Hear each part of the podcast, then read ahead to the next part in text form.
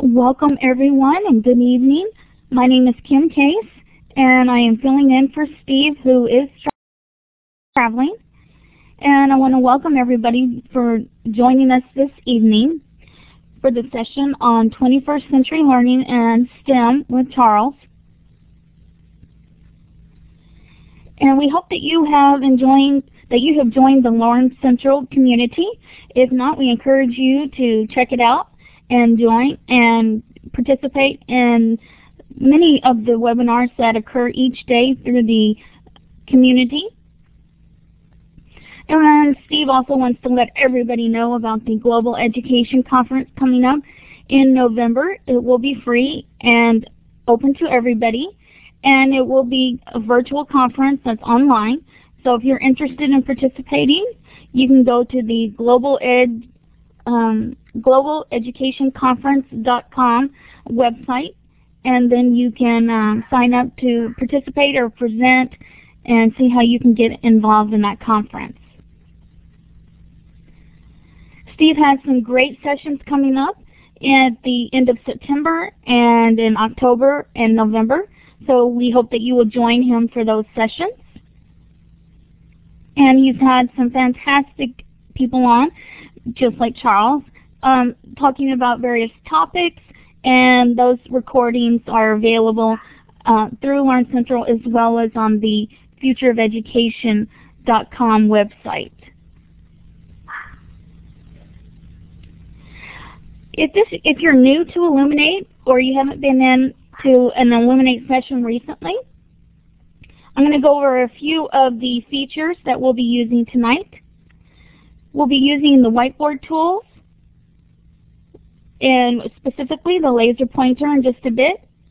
Over in the far right, or the far left, just below the participant window, are some emoticons and the, ha the hand symbol with the green up arrow.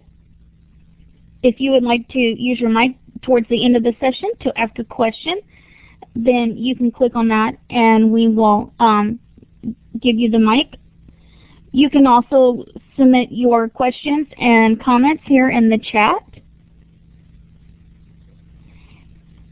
And let's go ahead. And if everybody would click on the laser pointer, which is to the left of the little hand, and then click where they're tuning in from in the world.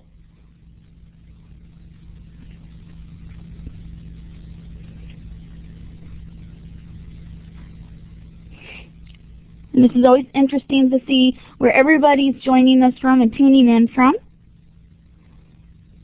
Lots of folks from the United States and Canada, and it's great to see Europe, Australia,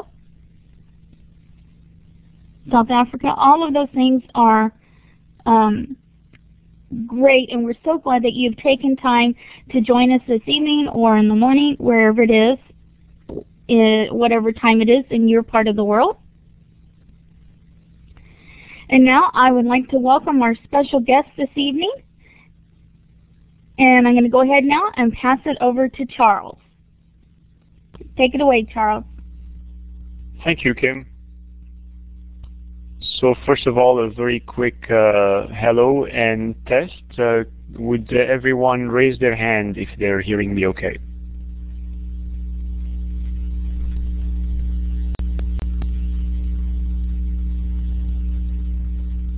Okay. 40 or so hands raised out of 78.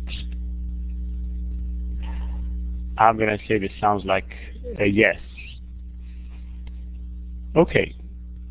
Well, hello everyone. And so thank you for taking the time. Thank you for being with us.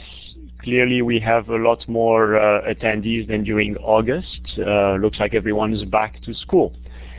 And uh, so thank you for being with us on this session. We're going to talk about 21st century skills and its intersection with STEM, as in science, technology, engineering, and math. All right.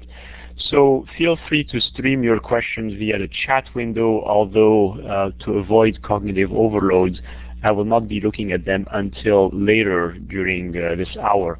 I will stop periodically and see if I can answer questions on the fly and also Kim will be there to help me tabulate some of them. Yes, thank you, Kim. All right, so with that, let's start with um, a quick refresher. A number of you have been on the earlier sessions we've done on 21st century skills. So I'm not going to spend a lot of time going through that. Just a quick refresher will come in the next few slides. Um, a lot of the concepts are described in this book of mine, including uh, examples from uh, really interesting leading edge schools that are uh, available on the DVD that comes with the book. And uh, we've been very blessed to be endorsed by um, Harvard and Stanford, so bi-coastally in the U.S. in terms of um, uh, kudos. So very happy about that, and um, I hope wherever you are in the world, you propagate the concepts we're going to be talking about here because they're the ones that matter to a better society at large, a more educated society that not only has knowledge but knows how to apply that knowledge through skills. So that's going to be the, the point of the conversation today, and uh, the agenda will be Uh, what are the, the, 21st century skills that we've been talking about? How do we deploy them in a more granular way? And what about STEM specifically? What's the intersection of STEM with those skills? So, the key messages I would like to leave you with, and because we all know that it's already late in the evening for those of us on the East Coast, and end of the long day for those on the West Coast, and who knows what time for those of you in uh, the Philippines or the Middle East or whatever. Um, I would like you to leave with the following concept. It's about rethinking what is relevant and applying it in education so that it is about knowledge that is applied, not just knowledge that's known theoretically, and therefore the application of knowledge is about skills. In other words, you don't learn how to fly a plane simply by reading the manual, do you? So, and the embodiment of teaching for skills is via projects. we will talk about why in a moment. And technology becomes an enabler in that context. All right, um, so with that, I will quickly remind you that the Partnership for 21st Century Skills was founded by Cisco and a few others that are circled in red here. Very interestingly, you note that the National Education Association, the U.S.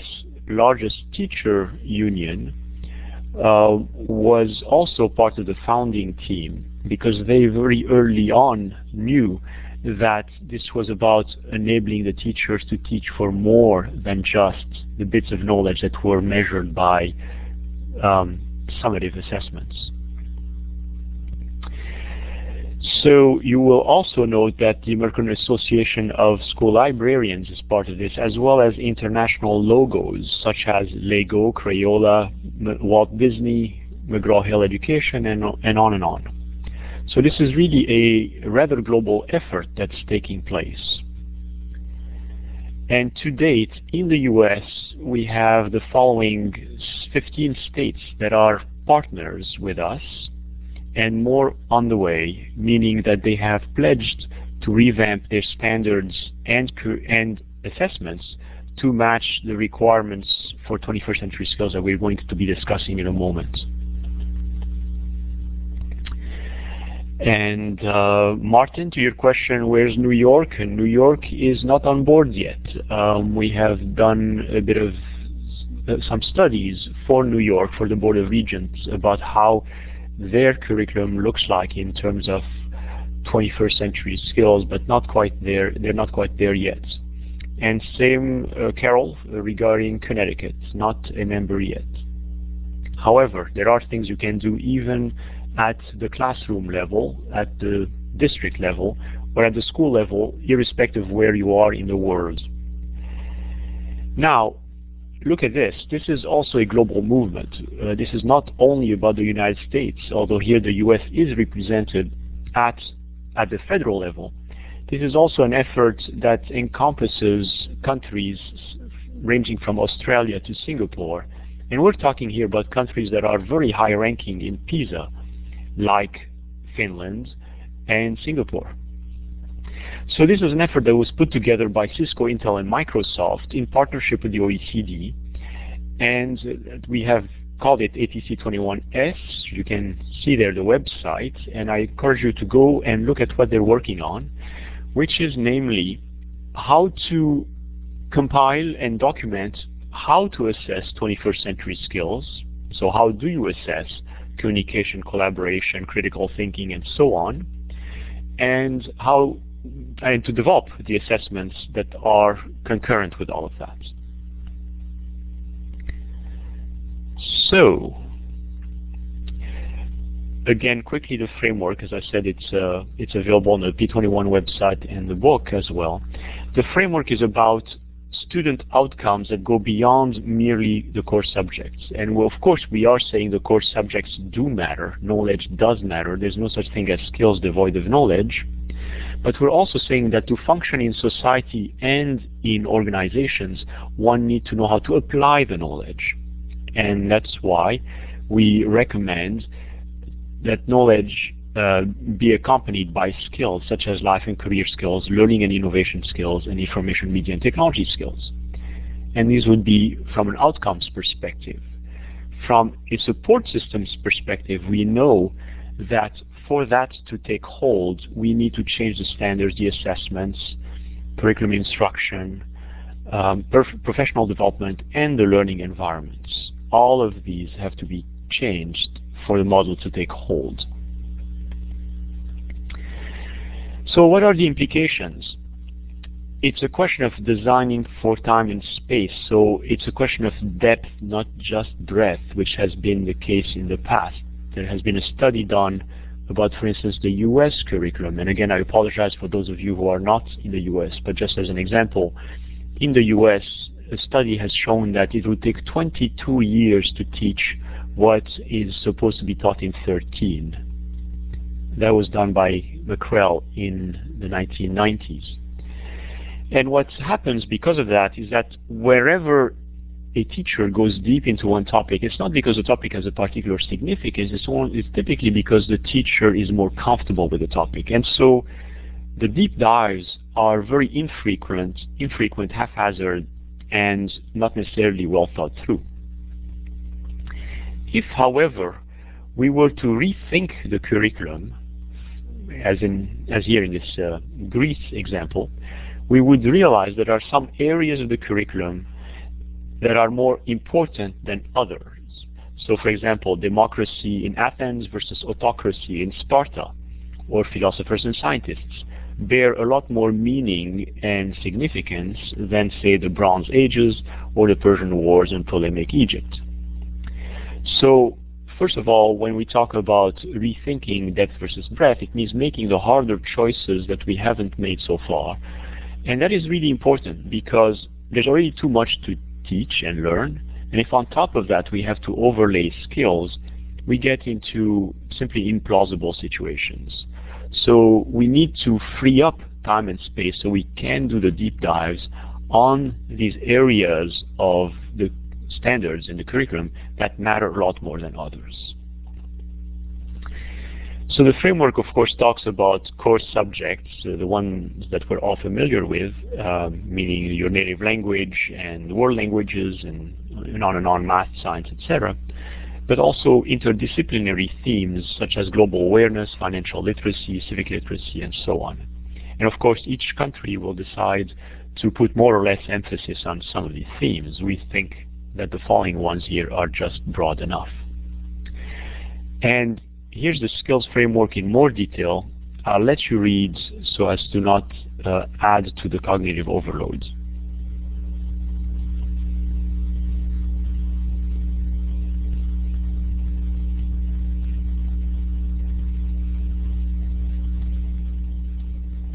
So as you can see, we're talking about three classes of skills, critical thinking, problem solving, creativity, communication, collaboration, but also ICT literacy, the ability to sift through information and to understand it, and a, a number of so-called um, attitudes skills, you know, such as flexibility, adaptability, productivity, leadership, and so on.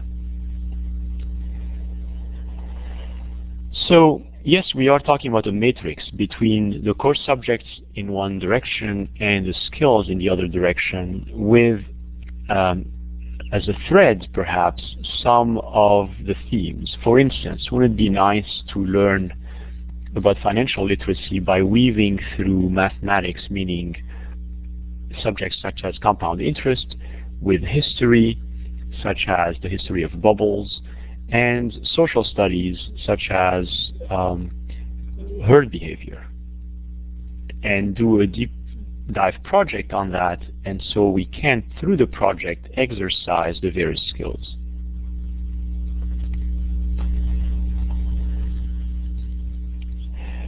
To help you in this task, we have worked with the NSTA, the National uh, Science Teachers Association, to come up with a matrix that puts in one dimension each skill one after the other, and then at the fourth grade, eighth grade, and 12th grade levels, examples and outcomes that we'd like to achieve.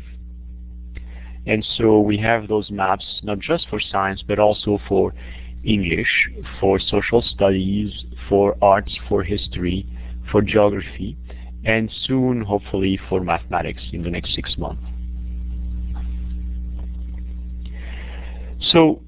Part of this rebalancing implies, as I was alluding to earlier, teaching for skills, not just for knowledge. And how would you do that? If you merely lecture to students, you will clearly not be able to exercise their communication collaboration skills. So they have to get off their seats and rather than simply listen to a lecture, they have to go and do something.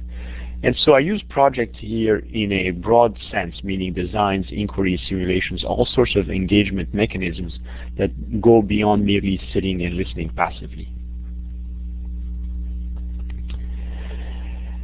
So to give you an example, here's uh, fractals in pre-calc 11th grade.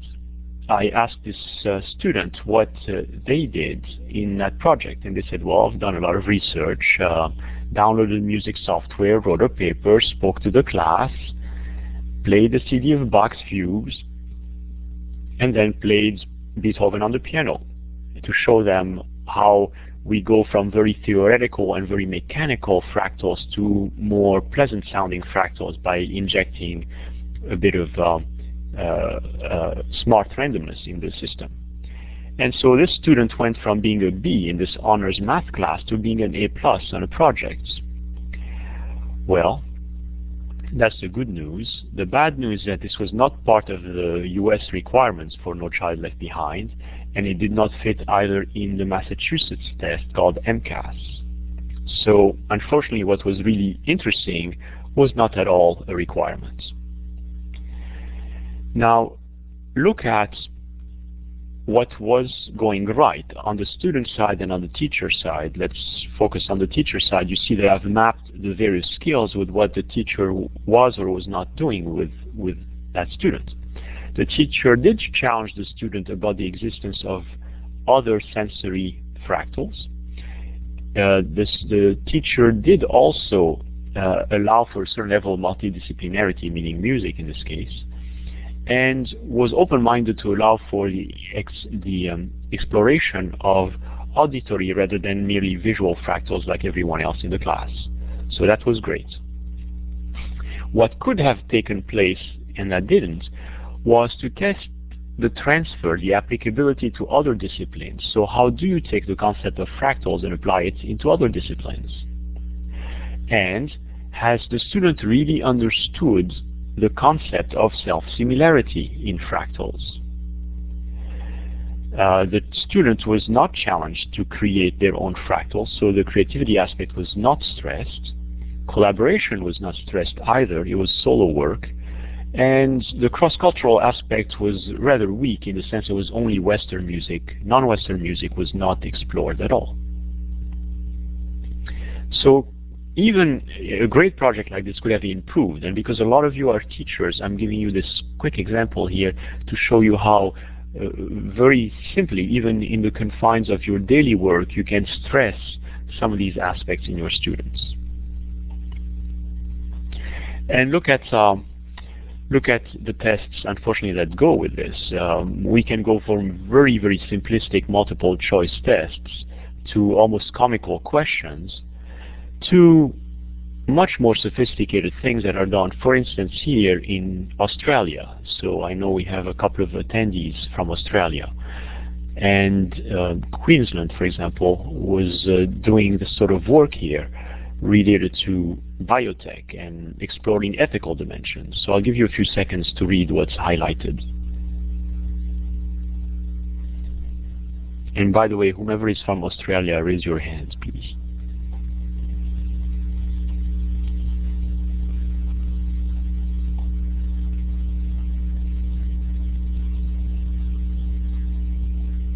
Thank you. That's Darren, I take it.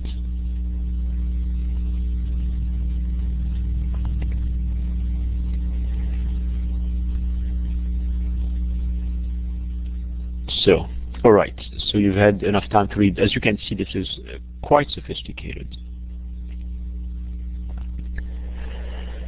So what we're talking about really is moving from simplistic multiple choice summative assessments to assessments that are authentic and problem-based and assess multiple dimensions of the learner. But we're also talking about doing this in real time with many more formative assessments that would be done across the instructional cycle that will be really performance-based and assessing multiple dimensions, including this most important of skills, creativity.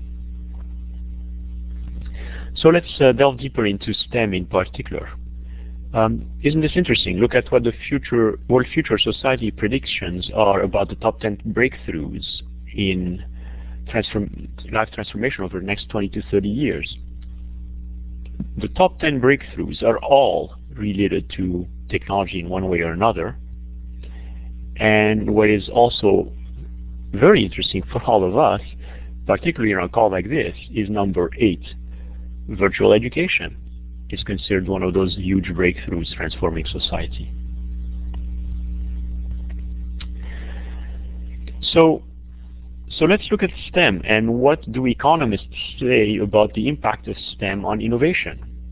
So take a look at this. I'll give you a few seconds.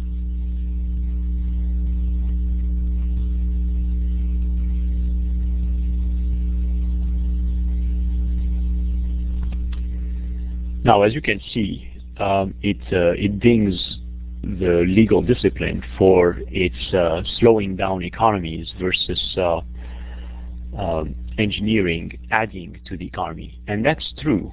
That's true, but only to a certain point. Meaning, the rule of law is necessary for stability in a country, and if you don't have that rule of law, your engineers will simply emigrate out. And second, it is also important to keep in mind that sometimes the limitations to GDP growth are there because we want to safeguard other, other things that are harder to quantify via traditional GDP measures, such as, for example, pollution. You know, a, a lot of um, countries had polluted, industrialized countries had polluted themselves and are happily diverting a portion of their GDP to cleaning up and not polluting again whereas, for instance, China has not quite gotten into that way of thinking yet. And so, yes, it is important, growth is important, but again, so is survivability and uh, quality of life. And so here are more proof, here's more proof about the impact of STEM. Eight studies showing that science and technology have produced annualized returns ranging from 20 to 67 percent half of the US's growth in GDP per capita during the past half century is attributed to STEM achievements. MIT alone in the Boston area where I reside has created 1.1 million jobs in 4,000 new companies. That's astounding. And so we, we certainly have proofs here and there of the importance of STEM. The question is what can we do about it? Well, it turns out that STEM is not only about direct careers, and we certainly will talk a lot more about that in a moment, but I also wanted to highlight that it's also about the indirect careers, what I call influential professions, and frankly, STEM for every citizen. And we always talk about engineering careers and so on, but we um, forget uh, the other three categories. And numeracy matters for everybody, right? So indirect careers, for example, where we have not only engineers in corporations, but also the support systems around them, such as marketing and sales and finance and so on. And then we have influential professions that we wish were more uh, STEM uh, numerate. Journalists, for example, so they would not make misleading representations, or finance people, so they would not melt our global economic system or lawyers who waste a lot of billable time on low probability outcomes, corner cases in contracts, or politicians who do not understand nonlinearities, and in this case, in the situation of global warming, or doctors in their prescribing the appropriate treatment. So these are just some of the influential professions that you would want to have be more um, numerate. And then, quite frankly, every citizen needs to understand the risk in personal finance and in gambling and things like that, or health. Um, issues related to risks of cancer and airbag deployments and vaccination and cell phones and flying and so on and so forth. But really, it's a question of understanding life itself. Concepts such as diminishing returns, the example here is a log curve, or geometric progressions such as exponential curves, or um, optimal points such as n curves, or learning curves, S curves, or distributions, um, in this case a normal distribution like the, the bell curve, and so on. So, we really want numeracy for a lot more than just those who end up in engineering and science careers and I'll let you enjoy this little cartoon making fun of those who said, well, just teach both theories and let the kids decide what makes sense. So should we be teaching them chemistry or alchemy? And on and on.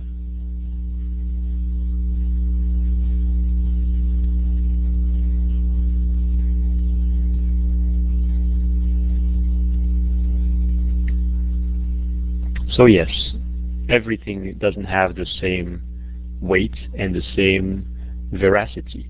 So we need to be a bit careful about what gets taught and the ability of students to decide on their own what is real and what's uh, what's uh, well uh, misleading at, at, best. Now look at this data. Don't you wish that uh, high school graduates would know that 19 out of the top 20 bachelor salaries are STEM related. I mean, look at this. Out of the top 20, only one is not STEM, and that's construction management. All of the other disciplines, from aerospace to chemistry, they're all about STEM. And uh, we wish career counselors were discussing this with students. Now, it does not mean sorry, uh, if you also look at uh, the graduation rates in STEM in the United States, you see that as a percentage of the total population, it's much lower than Korea, Japan, or the European Union at large. So we certainly have a problem in the US in particular. And in terms of test scores, it is unfortunate that the US keeps on dropping further and further in math and science. And you can see here we've dropped uh, significantly compared to countries such as Finland. Note that the excuse that some countries are more um, ethnically diverse than others does not hold true.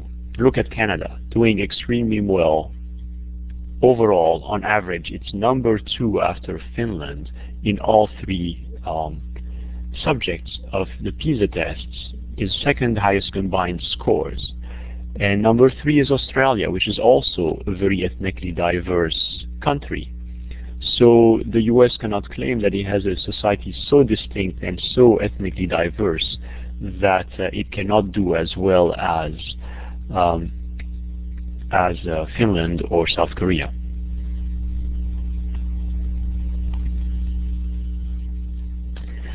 Now, if we look at raw numbers, of course the raw numbers are scary because after all, China and India have a population much larger than that of the United States, and so China is already way ahead in terms of raw numbers of uh, bachelor's and equivalent degrees. But then again, they have three times, I'm sorry, four to five times the population size. And so if you adjust the population size, the numbers are not quite as bad, at least for the United States. But overall, in time, it's clear that uh, the U.S. will never have as many engineers and scientists as places like India and China. The laws of numbers simply do not support that. Of course, other countries that are smaller, like Canada or Sweden or Australia and so on, have always known that it was not just a question of numbers, that they had to have quality as well. And if you look at quality of engineering, uh, according to this McKinsey study, only 10% of Chinese engineers would pass uh, by global standards, and 25% of Indian engineers do. So it's not just a question of quantity, it's a question of quality as well. So let's talk about uh, math specifically here. There are profound and simple concepts that are not digested. So never mind talking about skills in general, just the basic knowledge concepts such as linear versus geometric progressions are not understood intuitively by most of the population. Um, a lot of people get enamored by growth rates rather than the actual value of the growth. So we could have 500% of something really small as a baseline, um, as a growth rate, which really matters much less than 5% of something rather large. And so that's the sort of understanding that isn't there very often. Also, numbers-wise, we have a hard time conceptualizing very, very large numbers. Um, so we will go and focus on $5,000 that a politician might have spent uh, on uh, or, or uh, have gotten as a free uh, plane ride, but we would not pay attention to a trillion dollars worth of deficit that the same politician would have incurred. So uh, clearly our deeper understanding of math concepts matters. And here's an example of relevance. Uh, that's one of my pet peeves. Uh, if you look at the various disciplines that I'm showing here on the left, from anthropology to zoology, from philosophy to physics, and you map the various mathematics branches, you quickly realize that after numbers and operations, meaning arithmetic, statistics and probabilities are the second most important field in terms of its breadth of application to a large number of disciplines.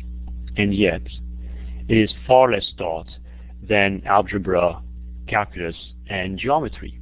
So why are we spending this much time on trigonometry, which matters to very few users out there, and so little time on probabilities and statistics? So if we were to rethink curricula with an eye towards relevance, this is the sort of harder choices we'd be making. And according to John Allen Paulos, whom I'm citing here, author of If Mathematician Reads the Newspaper, um, logic, uh, I mean statistics and logic constitute the foundation of the scientific method. And so if we're serious about science as well, we need to teach statistics and probabilities a lot more. And you're right, Kim, uh, statistics and probabilities get covered if we get to it which by the way is telling in terms of the lack of preparedness by the teacher body uh, themselves for, one, but also the fact that they're underrepresented in the various acceptance exams and tests. And so somehow we consider that Algebra 2 is a must-know to get into college because that's somehow a proxy to uh, logical thinking, but never mind that most people will never use Algebra 2 ever, but could use statistics and probabilities a lot more.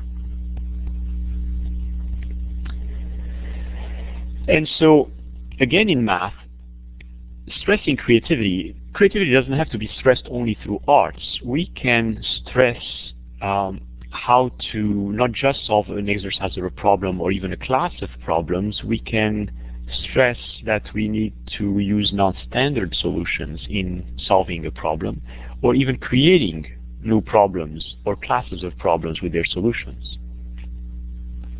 And so I encourage you to go and, on TED.com and search for Dan Meyer. And he has a cute little video about how he deconstructs a math problem and how he really forces the students to think with very, very few words rather than seeing them guided to the solution by the way the problem is asked. And uh, we'll address uh, some of these things during the Q&A, uh, particularly Craig's comments about uh, teachers who cannot show real examples.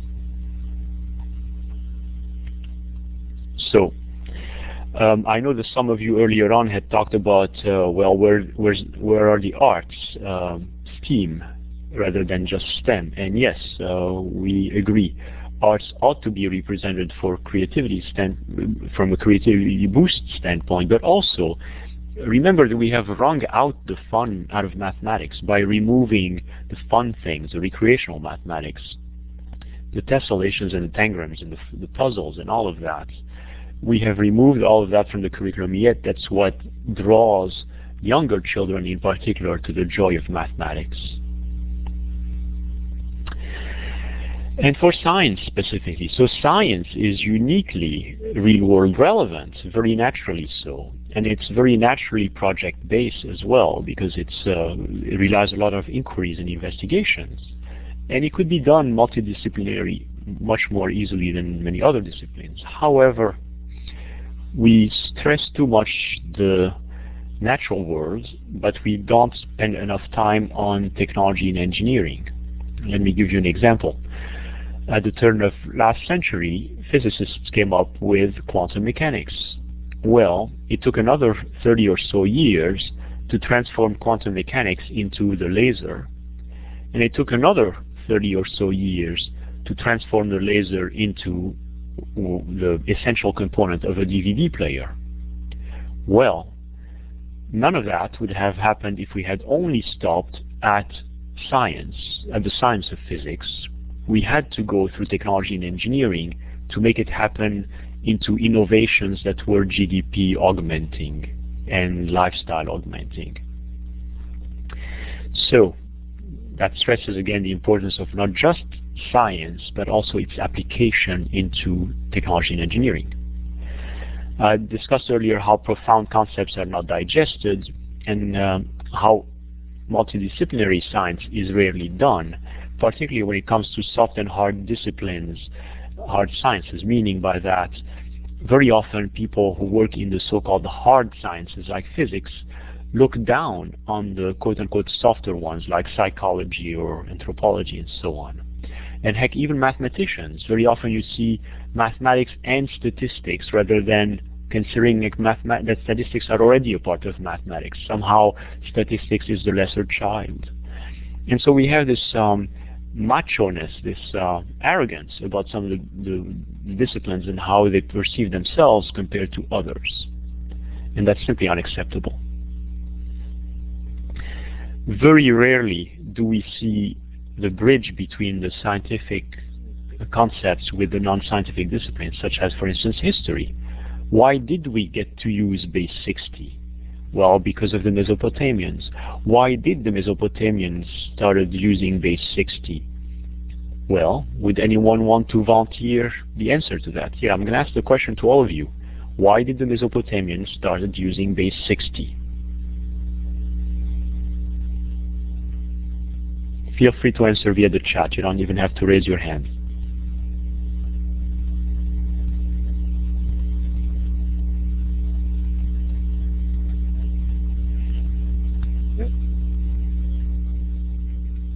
So a couple of you are answering about time. One person has answered about fractions. You're getting close. Yes, Tammy, it has tons of factors. Congratulations, you got it. That's it. Base 60 has a lot more dividers uh, than base 10. So, when you are dividing plots of lands, it's much easier to have to be using base 60 because at the time they had tables of dividers and division results the same way that today, or until recently, we had tables of logarithms. So yes, that's that's the answer. They, that's why. So of course, that sort of historical context is never taught. You know, yes, some innovations were purely theoretical, but a lot of them were also due to the environment where they were required. For instance, geometry was considered a necessary skill by the Greeks, a necessary, I'm sorry, piece of knowledge by the Greeks, because for bat drawing battle plans, you need to understand topology and how to orient your armies and so on and so forth. Well, we still teach a lot of geometry, even if most of us will not be leading armies into battle. And so that's the sort of rethinking that doesn't take place and that we need to pay attention to. So, um, this is a bit verbose, and I apologize to you, but a lot of you will have access to this text to read at, at their leisure. At their leisure. So I'm going to ask that you please try to follow me. Um, this is an urban legend circulating on the web about Niels Bohr and how he was asked to determine the height of a skyscraper with a barometer. And of course, the canonical answer is, well, you measure the height of the building by putting the barometer at the top of the building, measuring the air pressure there, measuring the air pressure at the bottom of the building, applying the formula, and boom, you get the height of the building. But what's fabulous about this little urban legend is how supposedly he went and devised a number of other non-canonical answers, really interesting ways about, for example, tying a long piece of string to the neck of the barometer and then lowering the barometer to the ground and measuring the length of the string. And all the way down to my favorite, which is to exchange the barometer for the information by giving the barometer to the janitor of the building. So, very amusing, but it just shows that this is the sort of thing we should be stressing in the students, not just giving the right answer, the only one canonical answer, but also the non-standard solutions as well. So that's what we're talking about here when we talk about exercising creativity across um, other disciplines such as math and science and so on, forcing the student to go beyond the mere obvious. And um, the OECD has also looked at uh, interesting factors about where uh, where gender plays a role, and so we see where boys versus girls do better in the U.S. and OECD on the on average, and uh, looking at parameters such as knowledge about science scale or ident identifying scientific issues, or using evidence where girls do better than boys and some areas where boys do better than girls. Now, it remains to be seen how much is um, uh, is the social environment fostering this sort of thing, but it's certainly something to be aware of and try to understand. And lastly, the social factors need to be addressed, um, perhaps most importantly than anything else, because they dwarf some of the advances we can make otherwise. The fear of math and science by a lot of people who are not familiar with them, starting with parents uh, who will give unwillingly the vibes to their children, their young children, by saying, oh, I don't know this, so go ask uh, your mom or your dad or whatever. Or the teachers who themselves may not be very familiar or comfortable with a given topic, particularly in elementary school, may give off these bad vibes. And then there's also the scorn of geek, you know, that it's society de dependent. Some societies pay their sports people and entertainers a lot more money than they pay um, en engineering or uh, scientists. And so, and the social recognition also may be much lower. So we have to pay attention to these factors because they may be much larger than uh, simply the push strategy of trying to induce students into these disciplines. And lastly, we do have fears of offshoring of some job categories, and they're overblown, but they are present and they need to be addressed head on. Well, so Michel, you're saying that you were laid off by Big Pharma uh, because of offshoring. Well, it is a very interesting question because this is something I've debated with my own daughter about. Well, should she go into biotech at all? Couldn't could she be offshored? And yes, to a certain degree, and that is part of the discussion here. To what extent is um, is it doable, and for what types of disciplines? So I don't know exactly where um, that takes place. I can tell you that there are a lot of jobs that I participate in that I see around me that are not offshoreable that are uh, related to these disciplines. So like everything, and this is actually another presentation I have, is the level of uh, routine versus non-routine work you may end up doing in that job. Anything that's relatively routine does get offshored. Anything that's non-routine is harder to offshore.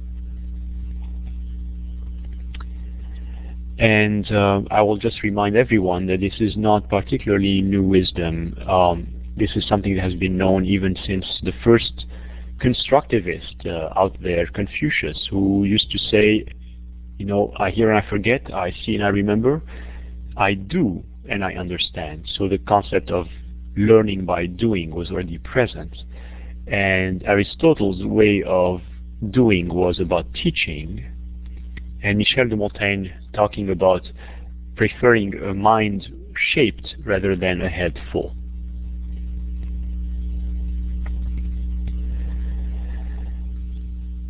And with that, we'll open the floor to your continued questions. So, Kim, do you want to come up with uh, some that you have uh, compiled? Yes.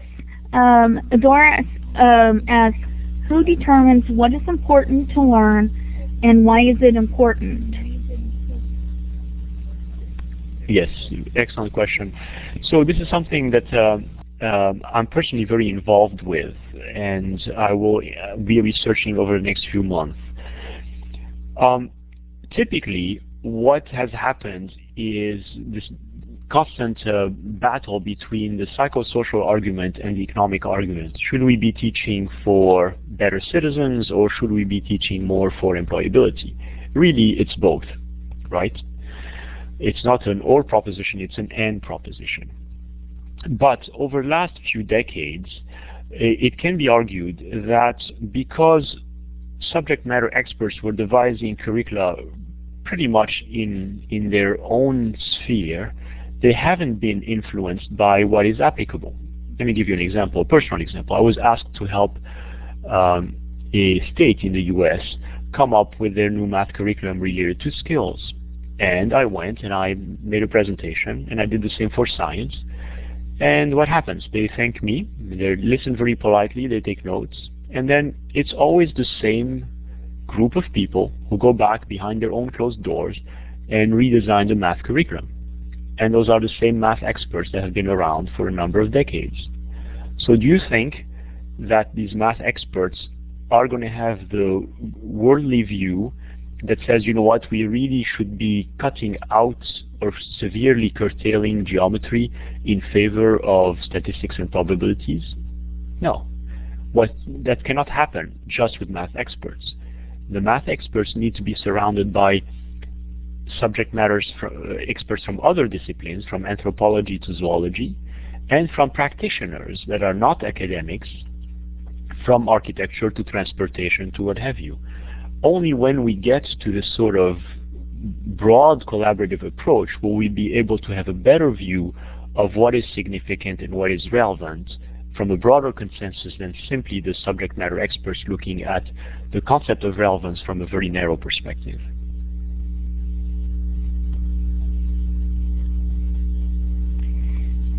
Thank you. And another person asks, um, how do we reconcile the split in teaching communities between science and humanities? I'm sorry, what was the question again? How to recon how do we reconcile the split in teaching the communities between science and humanities in the classroom and in professional development?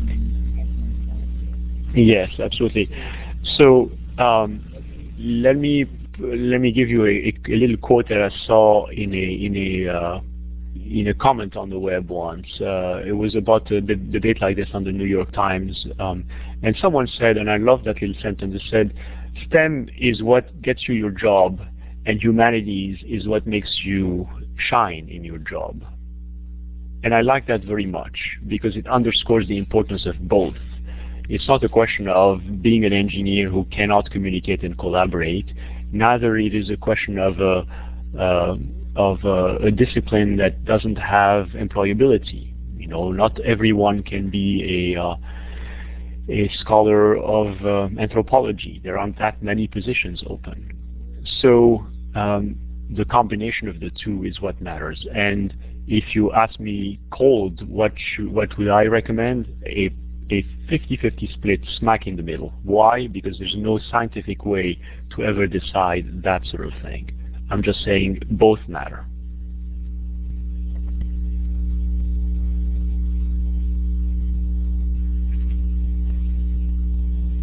Next question, Kim. And Theo, go ahead. I mean, Kim, sorry.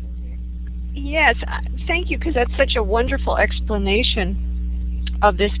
Because what bothers, has, what has bothered me with STEM is that it doesn't show that balance, and um, it it is all on the uh, hard science area. Um, has that been addressed within the program itself of how to kind of bring the humanities element into it? Unfortunately, it has not, but that's why I talk about this sort of thing because the opinions are always um, um, always too extreme, right? It's either you know STEM does not matter, no one pays attention to it on one side, all the way to the other side where people are saying without STEM we're toast. And reality is in the middle. You know, all these things do matter. It's what makes us rich and complete individuals. And so that's the sort of balance I'd like to see in the in the discourse, and that's why you see me uh, talk about these topics, is because I don't find this balance. People go from one extreme to the other, pretty much like in any opinions that are um, about education. You have, you know, people go all over the place uh, without a sense of balance. And you saw me also talk about, for example, projects versus uh, constructivism versus didactic approaches. Again, an issue of balance, not one or the other. Um, it's a question of balance between the two, in appropriate balance. Great, thanks, Theo. And Courtney, you have the mic.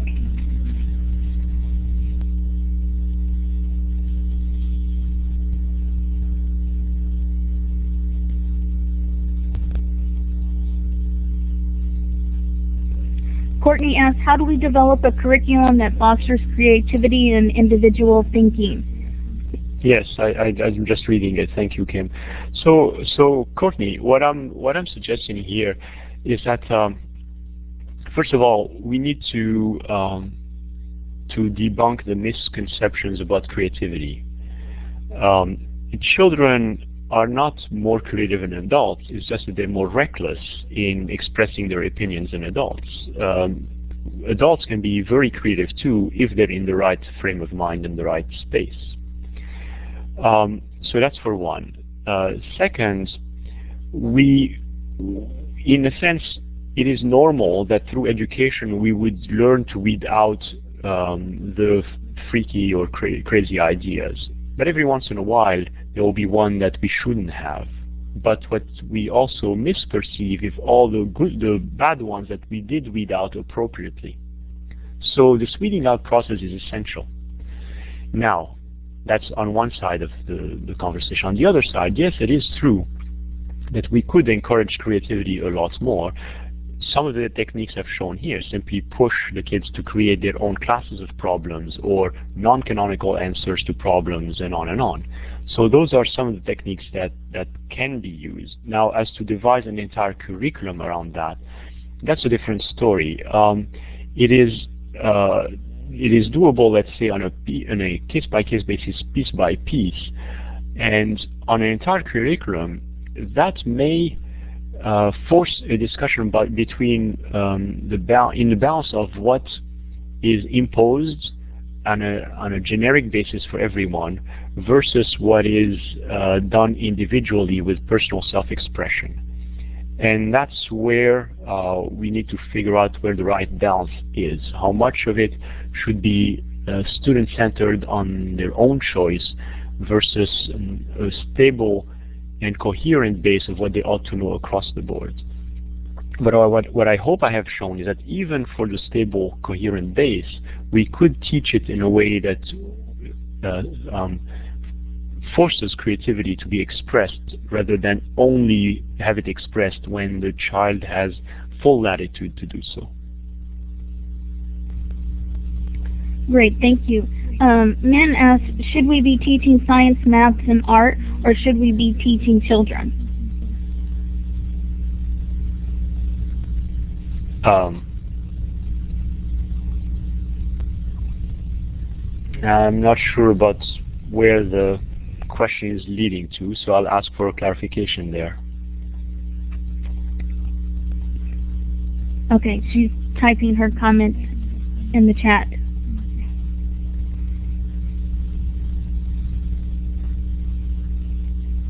Okay, it was part of a, a conversation thread earlier. Holly asked, how many Okay. questions will 21st century learners, how many colleges, excuse me, will welcome 21st century learners over traditional learners with high AP scores? Ah, so basically this points to the difficulty at the next step of uh, of their education, right?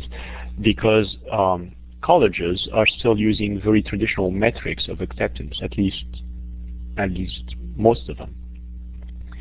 And clearly, uh, SAT scores still matter, and college and, and I'm sorry, high school transcripts do matter, and grades do matter. And I had this conversation with my daughter where she told me one day, well, let's see, Dad, you spent your whole life telling me that I should learn for the knowledge itself and the skills, and now all of a sudden you're telling me, oh yeah, but the grades matter too. I said, well, look, the grades do matter because we are in transition. First of all, there will always be some form of assessment, but note that the better colleges are using more than just grades. I mean, there were 3,000 applicants with perfect SAT scores at Harvard. So how do you choose which one if everybody has perfect SAT scores? And even in different colleges with different SAT scores, we know that portfolios and activities of the student and so on are all the things that colleges do take into consideration. So it's not only about grades, but it's certainly a lot about grades. And we have a system that needs to accommodate both and do the grading part more intelligently than it has been doing so far.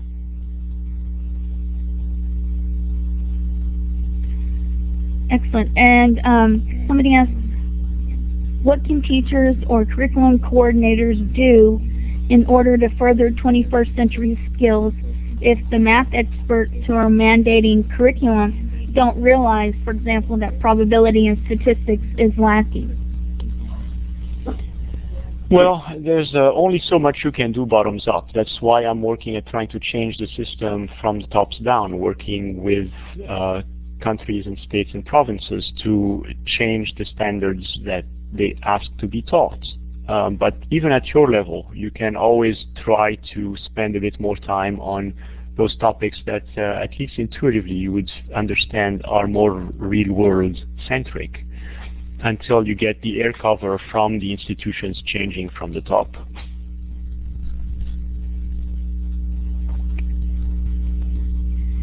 And um, there's a question, what do you know about programs that enable students to get real-world experience, like from professional mentors, using real tools and answering real questions, then discussing this, their experience back in the classroom? Um, there are plenty of such opportunities out there. Um, I, I've mentioned a number of them in my book, but there's, you know, for instance, you, uh, first robotics, the first robotics competition, um, that is eminently uh, real-world centric with a number of tools. As you know, robotics is such a multidisciplinary uh, field, uh, ranging from mechanical to electrical to computer science to um, uh, physics to uh, mathematics and on and on, to also, in this case, competition, friendly, collaborative, communicative, etc., etc. So that's one example of a fabulous program that bridges along a number of disciplines and skills all combined. And there are plenty of programs like that all over the world. It's just a question of getting hold of some of them and really uh, embedding them into existing systems. And that's absolutely essential. Um, Ed asks, can open source software help to create these new combined curricular activities? Um, yes, yes to a certain extent, but not, I mean, I don't view that as a particularly large component of this. I view um, open source materials for projects, for example, being a, an essential part of this, but not necessarily open source software per se. Well, you mentioned combining learning experiences and allowing the math experts to be influenced by the statistics or music perspective. I'm sorry, what, what is the question in that? He continued that question about the open source software by allowing the math experts to be influenced by the statistics or music perspectives, and he mentioned about combining learning experiences. Okay. Okay. Well, um, if you would like to ask a, add a question to that, I'm happy to answer. But actually, we're so out of time, I believe. Yes, we definitely are out of time. Um, we want to thank everybody for joining us this evening. And can you play, um, type in the link, um, Charles, to make sure that uh, people were asking about where the maps and the objectives were that you were sharing earlier? and I want to make sure that they that the right site was posted in the chat for them. Uh, you mean for uh, the science standards that I showed, uh, the, the NSTA uh, document? I believe so, because somebody asked where they could find those objectives. Were they in the book or on the website? Okay, so that would be p21.org, and look under uh, documents. You will find they're called maps uh, simply the, the map, you, you'll find the science maps, uh, geography maps, and so on. Okay. Uh, let me see if I can quickly go there. Uh, let me give me just a second. Sure. And I'll uh, get you the exact URL. And thanks, Carol. I just wanted to make sure that we get that in again. We appreciate that. And we want to thank everybody for joining us this evening, and we do hope that you will explore the LearnCentral community at learncentral.org. The recording will be posted as well as a listing of all of the future sessions that are coming up with Steve um, as part of the future of education. And the community has lots of different webinar series. Um, people were talking about the session with Dan Meyer with the Math 2.0 session. So I encourage you to check those out. And we um, want to give Charles a round of applause. So if you could click on the applause symbol and let him know how much we appreciate his time and his information. And we just thank you again, Charles, for joining us this evening. And I'm happy to fill in for Steve. Steve will have the next session on September 28th, where he'll be interviewing Paul Peterson on saving schools. So you'll want to tune in um, for that session as well as check the LearnCentral for the archives and resources. So have a great night or evening or morning wherever you are in the world. And again, we thank you for joining and we hope to see you online.